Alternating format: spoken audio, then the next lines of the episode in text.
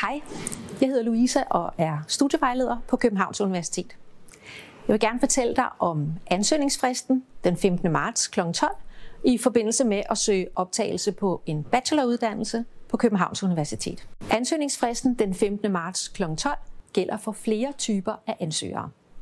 Det er ansøgningsfristen, hvis du søger optagelse i kvote 2, enten fordi du ikke kan søge kvote 1, eller fordi du ønsker at søge optagelse både i kvote 1 og kvote 2.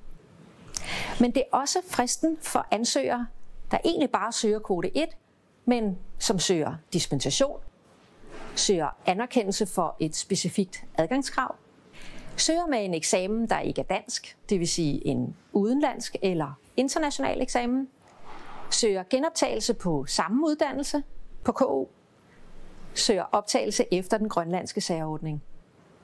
Du kan læse om alle disse typer af ansøgninger her på vores hjemmeside.